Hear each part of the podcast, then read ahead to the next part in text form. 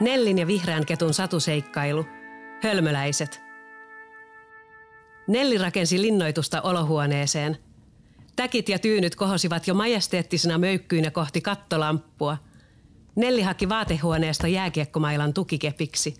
Hän kantoi sen poikittain olohuoneeseen, jolloin matkan varrella hyllyiltä putoili kirjoja, tuoli kaatui ja kukkaruukku putosi lattialle. Oho, Nelli sanoi ja pysähtyi. Vihreä kettu istui linnoituksen päällä ja hihitti. Isä kurkisti olohuoneeseen. Mitä ihmettä sinä puuhaat? Isä sanoi ja nosti kukkaruukun paikoilleen. Hän otti mailan Nellin kädessä ja antoi sen pystyssä takaisin. Varovasti nyt, isä nauroi. Täällähän ollaan kuin hölmöläisten kylässä. Missä?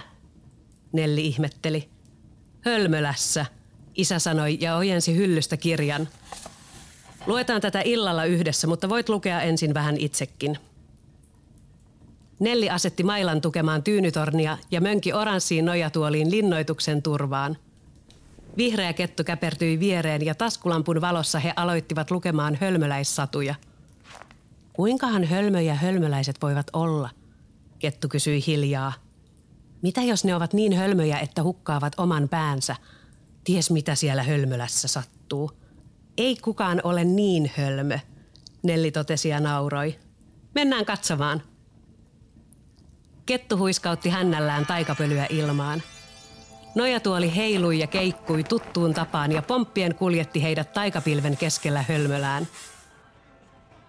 Hölmölä oli pieni kaupunki metsän reunassa ja täynnä väkeä – Vanhan talon katolla oli lehmä, joka rouskutti katolla kasvavaa ruohoa.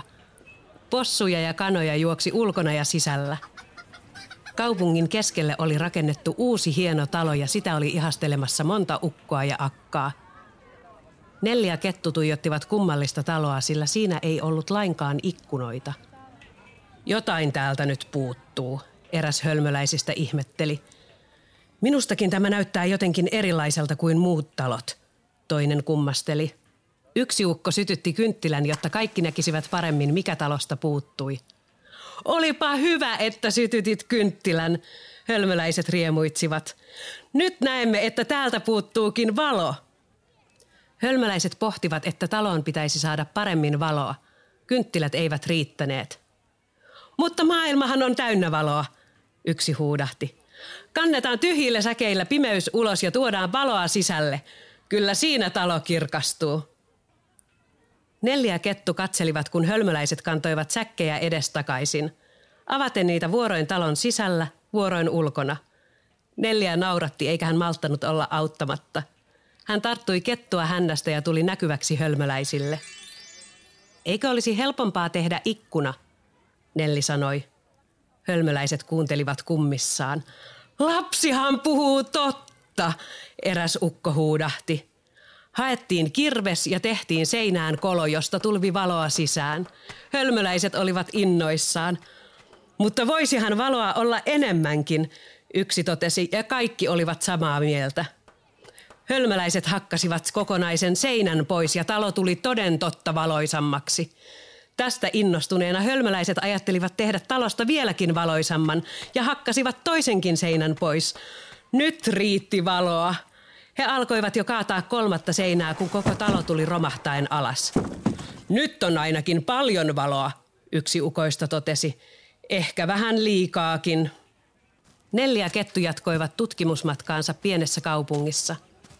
Talojen takana oli suuri ruispelto, jossa ruiskukat kukkivat sinisenä. Pellon vieressä oli seitsemän akkaa alushameisillaan seisoskelemassa. Mitähän tuolla tapahtuu, Kettu sanoi. He menivät lähemmäs. Yhtäkkiä akat alkoivat sukellella pellossa. He hyppivät ja kiepsahtelivat, kroolasivat ja heittäytyivät pellon laineisiin kuin järveen. Kylläpä virkistää, yksi akoista huudahti. Mikään ei voita kunnon uintiretkeä. Neljä kettu katsoivat kummissaan, mutta lopulta hekin halusivat kokeilla pellossa uimista. He juoksivat peltoon ja nauraen uivat ruiskukkien keikkuessa ympärillä. Pian akat konttasivat pellosta ulos uinnista virkistäytyneenä. Tarkistetaanpa laskemalla, ettei kukaan ole hukkunut, yksi totesi. Mutta vaikka he laskivat kuinka monta kertaa, aina yksi puuttui. Laskia ei laskenut itseään mukaan, Nelli huomautti Akoille pitäen ketun hännästä kiinni. Onpa viisas lapsi! Laskija huudahti ja aloitti uudelleen. Minä, yksi, kaksi, kolme, neljä, viisi, kuusi. Taas puuttui yksi. Ja näin akat tulivat kauheaan lopputulokseen, että yksi heistä oli tosiaankin hukkunut. He voivottelivat suureen ääneen hukkunutta. Mistä sitä edes tiesi, jos vaikka oli itse se, joka oli hukkunut? Kettu närkästyi akkojen hölmöydestä ja osoitti mutaista maata. Painakaa jokainen nenänne tuohon kuraan ja laskekaa reijät. Teitä on yhtä monta akkaa kuin on maassa reikiä. Vihreä koira on oikeassa. Akat riemuitsivat ja tekivät työtä käskettyä. Ilo oli ylimmillään, kun reikiä olikin seitsemän, sillä olihan yksi heistä pelastettu henkiin. Hölmöläiset tuntuvat mukavilta, mutta tosiaan vähän hölmöiltä, Nelli totesi, kun he kävelivät takaisin kaupungille. Luulivat minua koiraksi, kettu mutisi ja Nelliä nauratti. He kävelivät läheiseen taloon, jossa Akka oli päättänyt ommella ukolleen uuden paidan. En minä uutta paitaa tarvitse, Ukko sanoi. Johan minä kaksi kertaa elämässäni olen paitaa vaihtanut. Nelli tirskahti. Mutta Akka oli päättänyt tehdä uuden paidan ja ompelikin sen reippaasti. Innoissaan Akka unohti kuitenkin paidasta pääntien. Ukko laittoi paidan päällensä ja ihmetteli paidan sisällä, että Olipa hieno ja sokkeloinen paita, kun ei pää löytänyt aukkoa ulos laisinkaan. Minä puhkon paitaan pääntien, Akka totesi ja haki pihalta suuren risun. Risulla Akka alkoi läpsytellä ukkoa päähän saadakseen näin paitaan reijän päätä varten. Ukkoparka istua kökötti lattialla ja vaikeroi, kuinka vaivalloisia ja kivuliaita uudet vaatteet olivatkaan. Älä pelkää ukkoseni, kohta paita varmasti puhkeaa. Akka sanoi ja jatkoi risulla mätkimistään, ukon ulistessa niin, että naapurin lehmät tulivat uteliaina kurkkimaan ikkunoista sisään. Eikö olisi helpompi ottaa sakset ja leikata paitaan aukko, Nelli vihdoin sanoi. Ukko ja Akka olivat haltioituneita tästä viisaasta toteamuksesta. He tekivät saksilla paitaan reijän. Mutta koska idea oli niin hieno, ajattelivat he tehdä pääaukkoa vieläkin suuremmaksi ja vieläkin suuremmaksi, kunnes koko paita hajosi riekaleiksi. Ukko ja Akka katsoivat paidan palasia.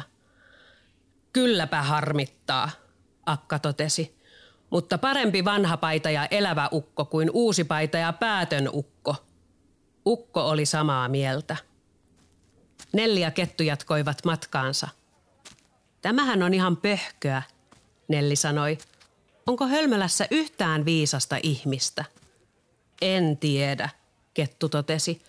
Mutta minusta tuntuu, että mitä tahansa heille sanoo, he tekevät asiat ihan toisella tavalla. Mutta eivät he pahaa tarkoita, Nelli sanoi. He vain ovat hölmöläisiä. He saapuivat toisen talon eteen, johon oli kerääntynyt joukko hölmöläisiä. Nelli ja Kettu riensivät katsomaan, mitä he oikein ihmettelivät. Talon edessä istui suuri raidallinen kissa. Naapurikaupungin mies tämän minulle myi, yksi ukoista huudahti. Tämä on hiirikoira. Mahtavin peto, mitä näillä kulmilla on kuunaan nähty. Nelli ja Kettu katsoivat toisiaan. No he luulivat minuakin koiraksi, Kettu sanoi ja pörhisti vihreää turkkiaan. Hölmöläiset eivät koskaan olleet nähneet kissaa, joten hiirikoira aiheutti suurta ihastusta ja ihmettelyä. Hiirikoira metsästää kaikki hiiret kaupungistamme, Ukko jatkoi. Pian meillä ei ole lainkaan hiiriongelmaa. Hölmöläiset riemuitsivat ja kehuivat ukkoa hienoista kaupoista. Itässä sitten syö, kun kaikki hiiret on syöty, yksi kysyi lopulta. Kaikki hiljenivät ja alkoivat kauhuissaan ajatella, että jos hiirikoira oli suuri peto, ei mennyt kauaakaan, kun se alkaisi syödä lehmiä ja lapsia, taloja ja hevosia tai ukkoja ja akkoja. Kissa katseli hölmöläisiä ja nuolaisi tassuaan – Hölmöläiset kauhistuivat tätä hirmuista petoa niin, että ampaisivat pakoon. Kaikki huusivat kauhuissaan ja juoksivat niin kovaa kuin pääsivät. Lopulta koko Hölmölän kaupunki oli tyhjä hölmöläisistä. Minne he menivät? Nelli ihmetteli. Kaikkialle. Kettu nauroi ja pyöräytti samalla hännällään taikapölyä heidän ympärilleen. Ympäri maailmaa!